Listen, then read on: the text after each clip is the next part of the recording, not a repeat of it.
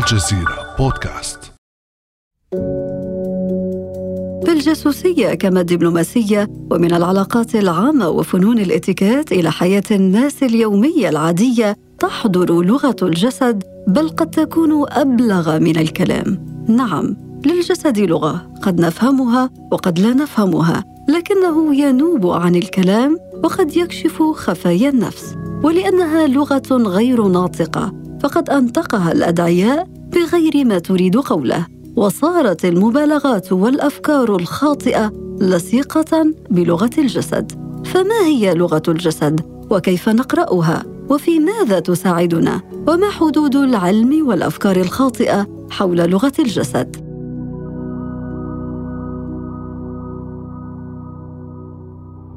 بعد أمس من الجزيرة بودكاست أنا أمال العريسي.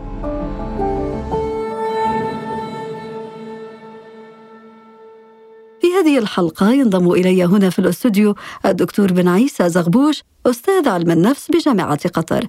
أهلا وسهلا بك دكتور بن عيسى يا مرحبا وأهلا وسهلا. تشرفت كثيرا بحضوري معكم اليوم وأتمنى أن تكون الجلسة ممتعة يعني على مستوى التواصل اللغوي بالخصوص آه. وعلى مستوى أيضا يعني الاستفادة والمتعة لدى المستمعين. ونحن أيضا ننتظر كل ما يتعلق بهذه الحلقة. الموضوع مشوق. فعلا. يتواصل البشر دكتور بن عيسى مع بعضهم البعض من خلال الكلام ولكن أيضا بل وأكثر من الكلام يتواصلون بالحركات وبالنظرات وتعابير الوجه وهو ما يسمى لغة الجسد. دكتور بن عيسى سمعنا الكثير عن لغة الجسد في مجالات عديدة وأيضا في أكثر من تخصص فما هو التعريف العلمي للغة الجسد؟ نعم إذا عندما نريد أن نتحدث عن لغة الجسد أو نعرفها بشكل دقيق نقول أنها منظومة من الإشارات والتعابير الرمزية ولكن أيضا الرنة التي تصدر عن الصوت. إذا هي منظومة متكاملة تستعمل بالخصوص للتعبير عن البعد الوجداني لدى الإنسان. إذا عندما نقول البعد الوجداني نقول أن الإنسان جزء منه إذا يتكون من ثلاث عناصر كبرى.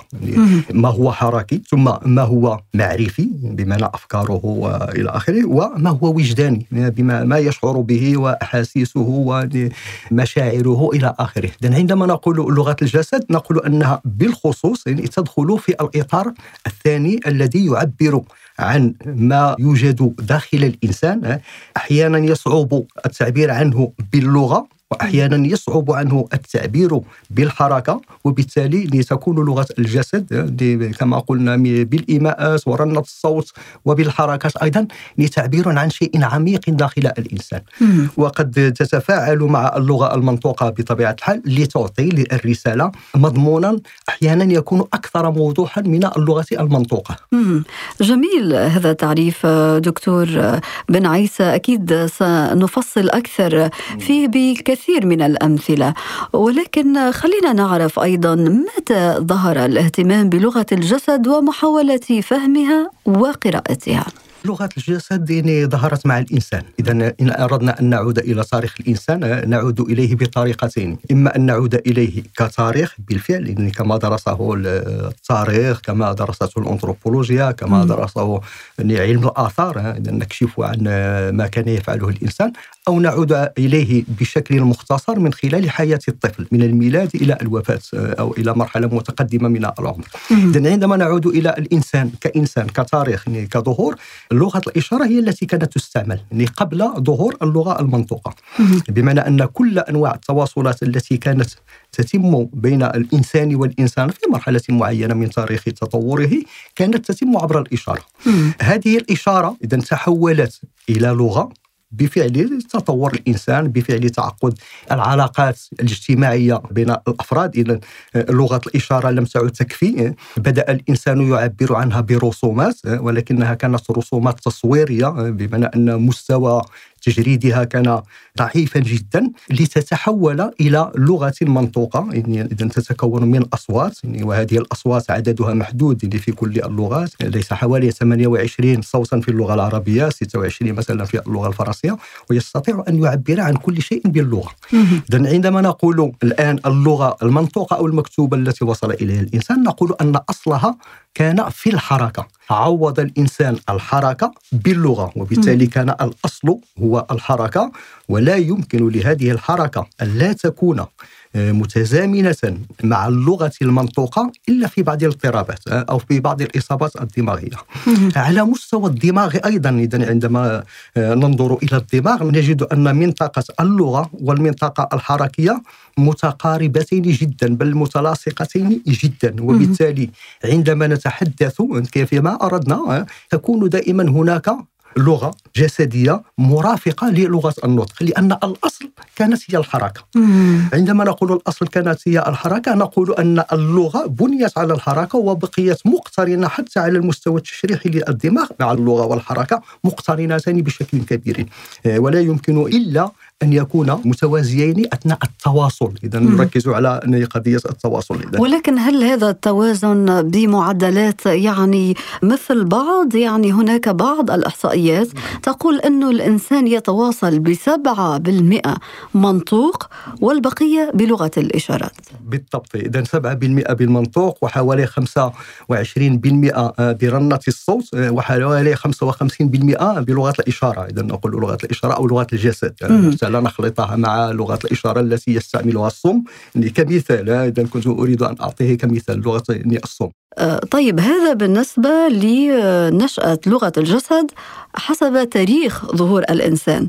طيب كيف نفهم تاريخ لغة الجسد منذ ولادة الإنسان حتى يعني وصوله إلى سن الشيخوخة أو الوفاة؟ اذا هذا المنطق الذي نستعمله منطق إبستيمولوجي استعمله أيضا بياجي لكي يفهم الذكاء اذا الذكاء الانساني من خلال ذكاء الطفل. نستعمل نفس المنطق لكي نقول أن الحركة يمكن أن نفهمها لدى الإنسان كيف تطورت تاريخيا من خلال تطورها لدى الطفل. عندما يولد الطفل الطريقة الوحيدة للتواصل مع العالم الآخر العالم المحيط به بطبيعة الحال شيئين اثنين الحركة والصوت. ولذلك عندما تقول بعض الدراسات أن المرأة أكثر حساسية للغة الجسد بفعل هذه المسؤولية التي تكون لديها من الصغر. تعرف ابنها من خلال صوته من خلال صراخه من خلال حركته ما الذي يريده بالضبط. هي قدرة فائقة لدى المرأة. طيب بالنسبة للطفل دكتور بن عيسى هي فطرية لغة الجسد. وتحاول الأم ومحيط الطفل فهم هذه لغه الجسد. لكن هل هناك لغة جسد أخرى مكتسبة؟ بالنسبة للإنسان إذا نعم. قد نقول أنها فطرية آه، وسيعطيها السياق آه، إذا هي فطرية موجودة ولكن السياق سيمنحها دلالة معينة. آه، أعطي مثالا. عندما نقول أن الابتسامة ما معنى الابتسامة؟ هو مفهوم ثقافي. إن أخذناه على المستوى العضلات نجد أنه تمدد وتقلص بعض عضلات الوجه ولكن المجتمع يعطيها معنى معين بمعنى أنها يعطيها مفهوما معينا هو الابتسامة ويعطيها أيضا دلالة معينة. عندما يبتسم الإنسان بمعنى أن هناك رغبة في تواصل من نوع آخر.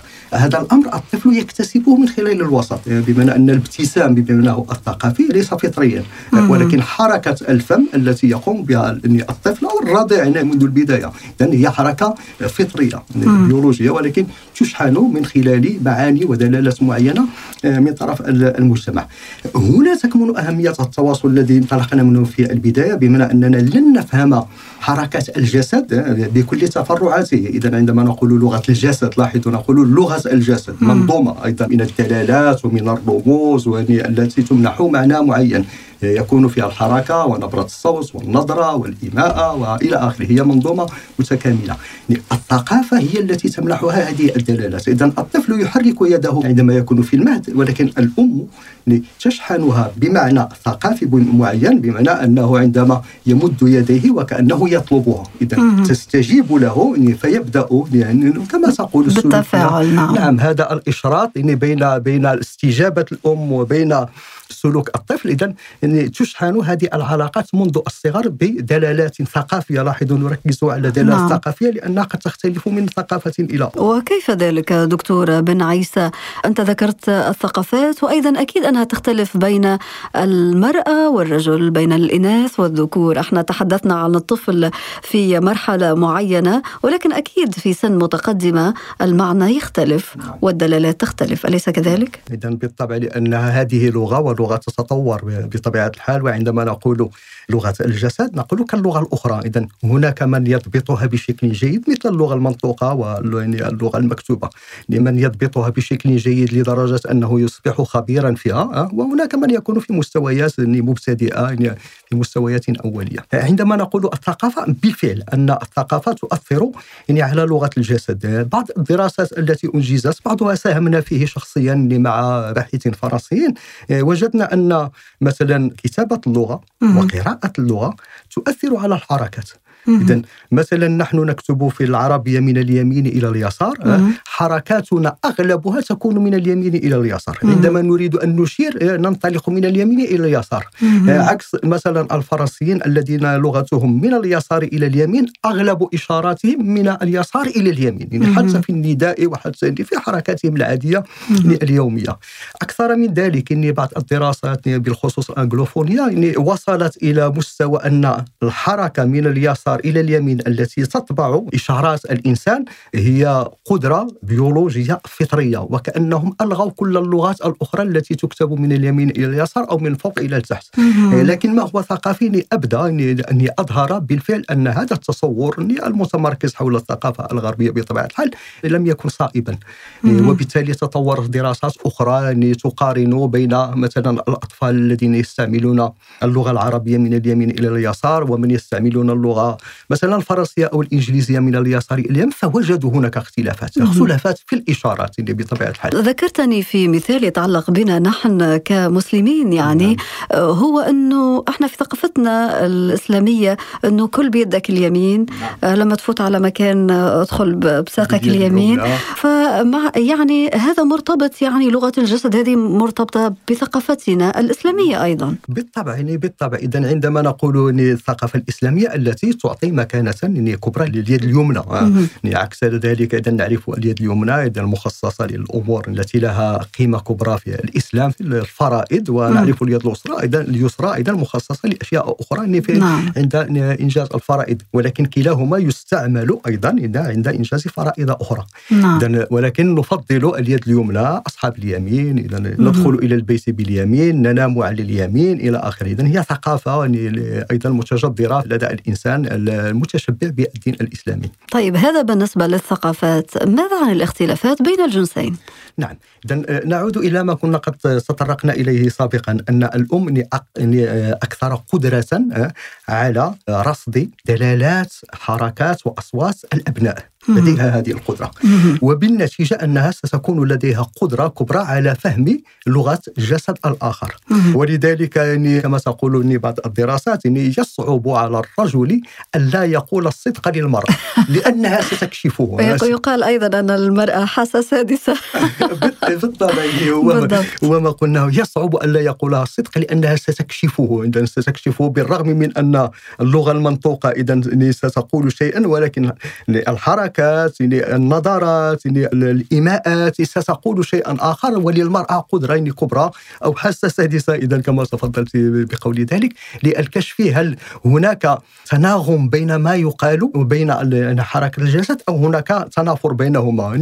يعني ستكشفون هذا. الأمر بكل دقة. هذا ينقلنا دكتور بن عيسى إلى الحديث عن كيفية فهم لغة الجسد. الكثيرون دكتور يتحدثون عن لغة الجسد ويقدمون أنفسهم كمختصين في تحليل وقراءة هذه اللغة ويبدأون بتحليل لغة أجساد السياسيين الفنانين وحتى العشاق يبقى السؤال دكتور بن عيسى هو كيف نفهم لغة الجسد ولماذا نحن بحاجة لفهم هذه اللغة؟ نعم إذا هنا قد نميز بين شيئين اثنين لدينا القدرة الفطرية إذا على على فهم لغة الجسد الكل لديه هذه القدرة وننتقل إلى مستوى آخر عندما تصبح هذه القدرة محل دراسة علمية. م. بالفعل أن الدراسة العلمية يعني إذا نقول أنه منذ شهور منذ حوالي القرن حوالي 100 قبل الميلاد يعني كان قد تحدث عنها آه، وقال أنها بالخصوص آه، تعبر عما هو وجداني آه،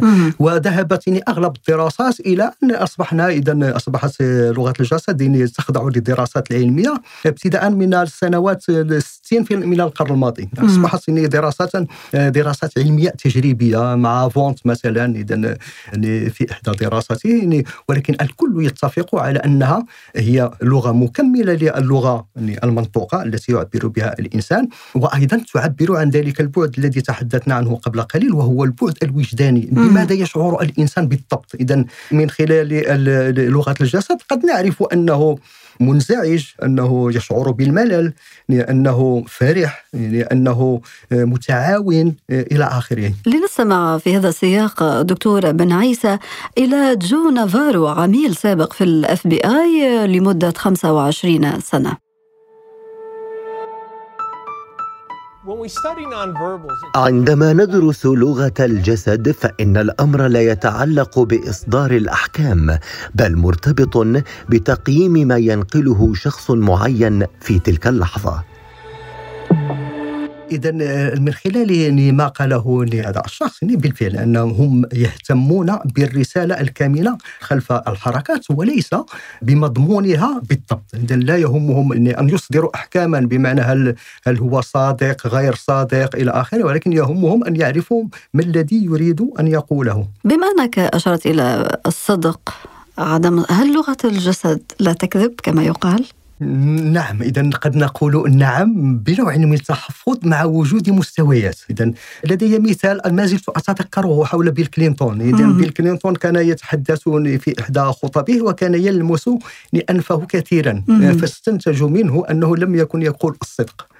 لاحظوا إذا لا يحكمون ولا ولكن يعرفون أن خطابه لم يكن صادقا. بغض النظر عن مضمونه بغض النظر عن المنطوق يعني. آه. بالضبط بغض النظر. إذا ذلك المضمون الذي قاله لم يكن صادقا. إذا كان فيه يعني ممكن أنه لغة الجسد والحركات والإشارات والإيماءات كما ذكر الدكتور بن عيسى أن تعطي انطباعا آخر مخالفا للمنطوق. نعم بالضبط. إذا هذا ما جرى تداوله إذا هذا ما تم قوله ما تم دراسته بالضبط. إذا ما تفضلت بقوله قبل قليل بالضبط. لأن لغة الإشارة كما قلنا إذا نعود إلى النقطة تعبر عن أحاسيس الإنسان. ولكن هناك فعلا حسب ما قرأت يعني خلال يعني الأعداد لهذه الحلقة مع زميلي طاهري يعني عندما قرأت وجدت أن هناك من يتقنون فعلا لغة الجسد يعني بحيث إنه المستمع والمشاهد لا يستطيع أن يجد فرقا بينهما ولا يحدد الصدق من الكذب. هنا ممكن أن نذكر يعني بعض التحقيقات الشهيرة التي سمعناها عن المجرمين مثلا خلال التحقيقات. بالضبط يعني ما قلت بالضبط هو ما توصلت إليه الدراسات بمعنى أن الضبط حركات الجسد لغة الجسد قد تمكن الفرد بأن يمرر من الخطابات ما يريد ولن ينكشف ولكنها مسألة تخضع للتمرين وتخضع للتعلم ليست مسألة طبيعية في الإنسان. قد تكون لدى البعض هذه القدرات على القدرات على التحكم في ماذا بالضبط. إذا عندما لاحظ عندما قلنا أننا نتحدث عن لغة الجسد ارتباطا بالوجدان بمعنى أن الشخص يتحكم في وجدانه بشكل كبير ولا يترك حركاته تعبر عن وجدانه. ولا يترك عينيه خاصة تفضح. يعني والعيون لغة العيون هذه أعتقد أنه نعم. باب لحاله يعني.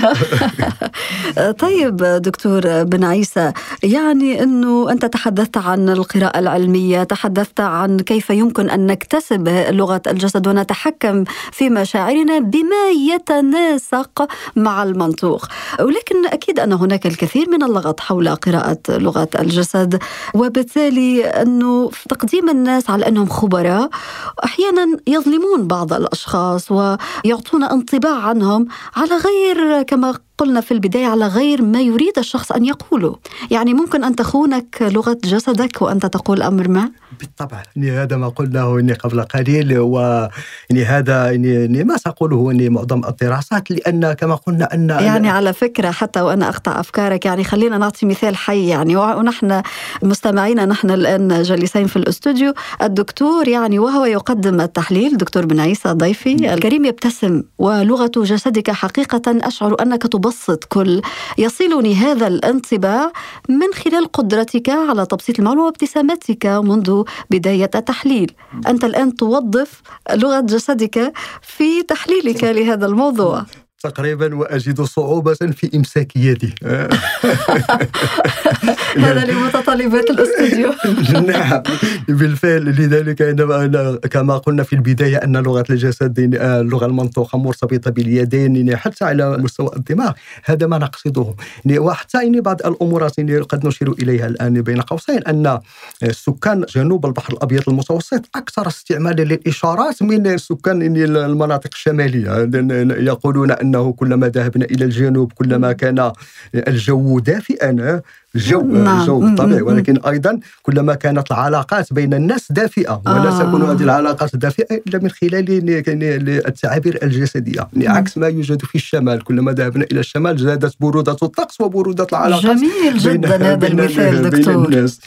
نعم. اذا إن أخذنا مثال مثلا على لغة الجسد التي نستعملها وناخذ المصافحه عندما نأخذ مثال يعني المصافحة يعني في ثقافات مختلفة نعرف ما معنى المصافحة. يعني المصافحة يعني كما تفضلت وقلت ذلك يعني نوع من إشاعة السلام بين فردين على الأقل. يعني عندما نصافح شخصا بمعنى أنه قريب منا ولو كنا لا نعرفه ولو دخلنا مجمعا لا نعرفه نصافح الكل. يعني هذه ثقافة بمعنى نأخذ مسافة أقرب بيننا وبين الأشخاص. هذا من منطلق ثقافتنا نحن نعم. المسلمون نشيع السلام أوكي؟ نعم. طيب هل هذا الأمر مختلف في الغرب مثلا؟ نعم اذا مثلا في الغرب في الولايات المتحدة حتى ولو اقتربت إليه لمسافة معينة لن يقبلك وسيعتبرها أنك دخلت مجاله الحيوي وأنك تجرأت عليه وأنه نوع من التحرش.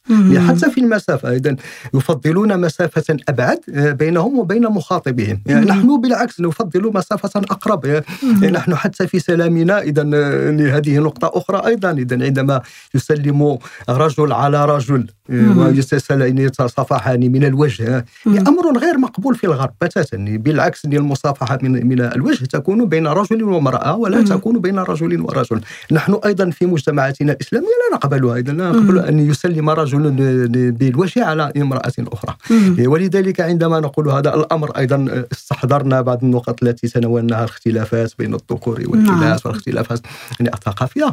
اذا نقول أن هذه المصافحة هي جزء من الثقافة وهي جزء من التعبير عن ما يشعره الإنسان وعن قناعاته أيضا وعن المسافة التي يريدها بينه وبين الآخر. وهنا سبحان الله دكتور بن عيسى انه كره القدم اللي هي لغة لحالها وحدت جماهير كرة القدم. مثلا عندما أحضر في ملعب كرة القدم أو أشاهد الجماهير عبر شاشة التلفزيون عندما يتم إهدار فرصة تسجيل هدف كل الجماهير تضع يديها على راسها يعني في اللحظة نفسها نفس الحركة نفس لغة الجسد. نعم. بالفعل لأنه التعبير عن نفس الإحساس الذي يكمن أو حسره يعني نعم الحسرة اذا بالفعل يعني هو المصطلح الدقيق أن الإنسان يعبر عن حسرته عن تأسفه من خلال إما أن يمسك نعم يمسك أو يقوم بالدوران حول نفسه وكأنه يرفض ما حدث.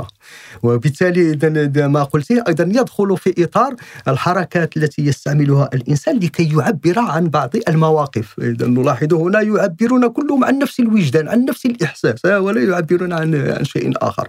وكان بالإمكان أن يقولوا لغة ولكن اللغة في هذه الحالة تصبح قاصرة عن التعبير عن المشاعر وعن الأحاسيس. طيب دكتور أنا كنت سألتك انه هناك بعض الأشخاص يتقنون لغة الجسد فبرأيك هل يمكن أن نتعلم لغة الجسد؟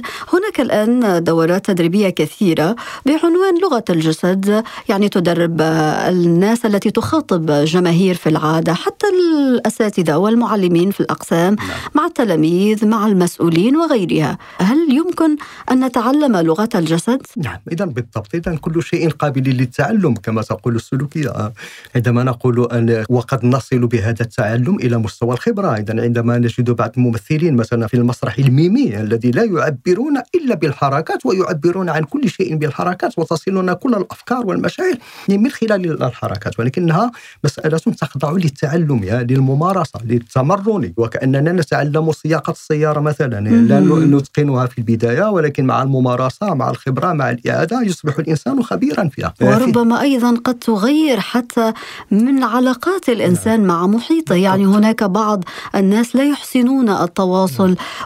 تخونهم الإشارة أو الحركة كما ذكرنا في البداية وتعلم لغة الجسد مهم بالنسبة لهم للتواصل للقيام مثلا بمقابلة نعم. عمل ناجحة ليس نعم. كذلك؟ بالفعل إذا قد نقول بالفعل أن الإنسان قد ينجح في حياته إن استطاع أن يضبط انفعالاته لأن أحيانا الانفعالات هي التي تكون آه، غير معبر عنها بشكل جيد وبالتالي قد تخون الإنسان آه، عندما نقول أنها تتعلم بالفعل أن نلاحظ أنه عندما يتحدث رؤساء الدول السياسيون الكبار لا يستعملون الحركة كثيرا. مم. آه، يتعلمون كيف يقفون وكيف يضعون يدهم في جيبهم. لكي لا تتحرك يده وكيف يمد يده الأخرى يمدها إلى الأسفل وأن يقف مستقيما وأن لا يتحرك كثيرا. حتى لا تعبر حركاته عن أشياء أخرى هو لا يريد أن يبلغها للآخرين. نحن تحدثنا دكتور عن دورات تدريبية. يقدمها لا شك مختصون في مجال لغة الجسد ولكن لا شك أن الأم تبقى المدرسة أليس كذلك؟ آه طبعا إذا هذا أمر لا نشك فيه وقلناه منذ بداية هذه الحلقة يعني الأم أم لكن فقط كملاحظة نعرف أن تواصل الإنسان يكون صادقا عندما يكون عفويا وكلما أدخل عليه بعض التعقيدات والتقييدات وإلى آخره يصبح أقل عفوية.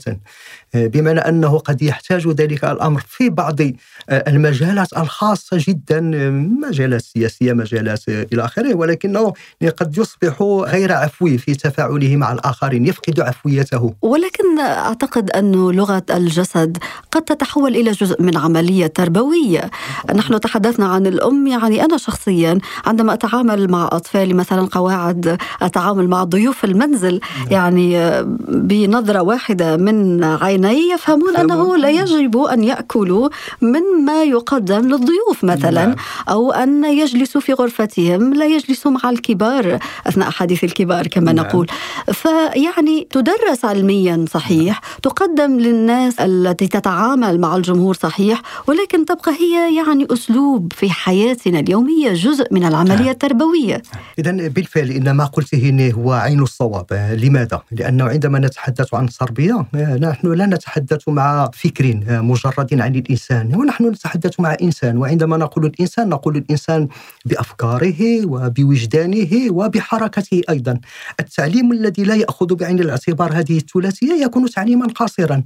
الطفل ليس علبة سنضع فيها المعارف. وهنا الإنسان إنسان أيضا يحتاج إلى وجدان يحتاج أن يعامله المدرس أيضا بشكل لائق على المستوى الوجداني يحتاج أن يحترمه يحتاج أن تكون حركات يعني المدرس بالفعل معبرة يعني عن جو من الدفء يعني بينه وبين الأطفال والا يكون ذلك المدرس الذي يبلغ المدرس أسميه بين قوسين مع احتراماتي يعني اسميه الحرفي اذا يذهب إلى القسم لكي يبلغ يعني بعض الأفكار ثم يعود يعني القسم هو مجتمع صغير أيضا ويحتاج إلى ممارسات وعلاقات وجدانية أيضا اذا لكي تتم المعرفة والاستيعاب بشكل جيد. في ختام حلقتنا دكتور بن عيسى لغة الجسد نحتاج نحتاجها في كل لحظة نعيشها في كل لحظة نتنفسها. حقيقة حلقة ممتعة. قد لا يرى المستمعون لغة جسد. الدكتور بن عيسى لغة جسد أمال وهي تقدم هذه الحلقة. ولكن لا شك أن نبرة صوتنا تعكس المنطوق وتعكس الرسائل التي أردنا أن نرسلها. يعني بالفعل يعني سعيد أيضا بالمشاركة في هذه الحلقة. كانت ممتعه جدا يعني وكان حوارا آه، هادفا جدا. اذا نقول أن لغه الجسد هي جزء من الإنسان. يعني أن نطورها بشكل لا يستقيم وتناغم الإنسان مع نفسه مع أفكاره مع حركته. قد يكون له كثير سلبي لأن لغه الجسد هو البعد الوجداني في الإنسان. هو إنسانية الإنسان في آخر المطاف وهي الأصل في الإنسان. في البدء كانت الحركة قبل أن تأتي اللغة. الدكتور بن عيسى زغبوش أستاذ علم النفس في جامعة قطر. شكرا جزيلا لك على هذه الحلقة الممتعة والمشوقة والمفيدة. والشكر لك ولكل الأصدقاء هنا في القناة كل التقنيين سلامي الحار لهم وتحياتي وشكري لهم وللمستمعين الكرام. كان هذا بعد أمس.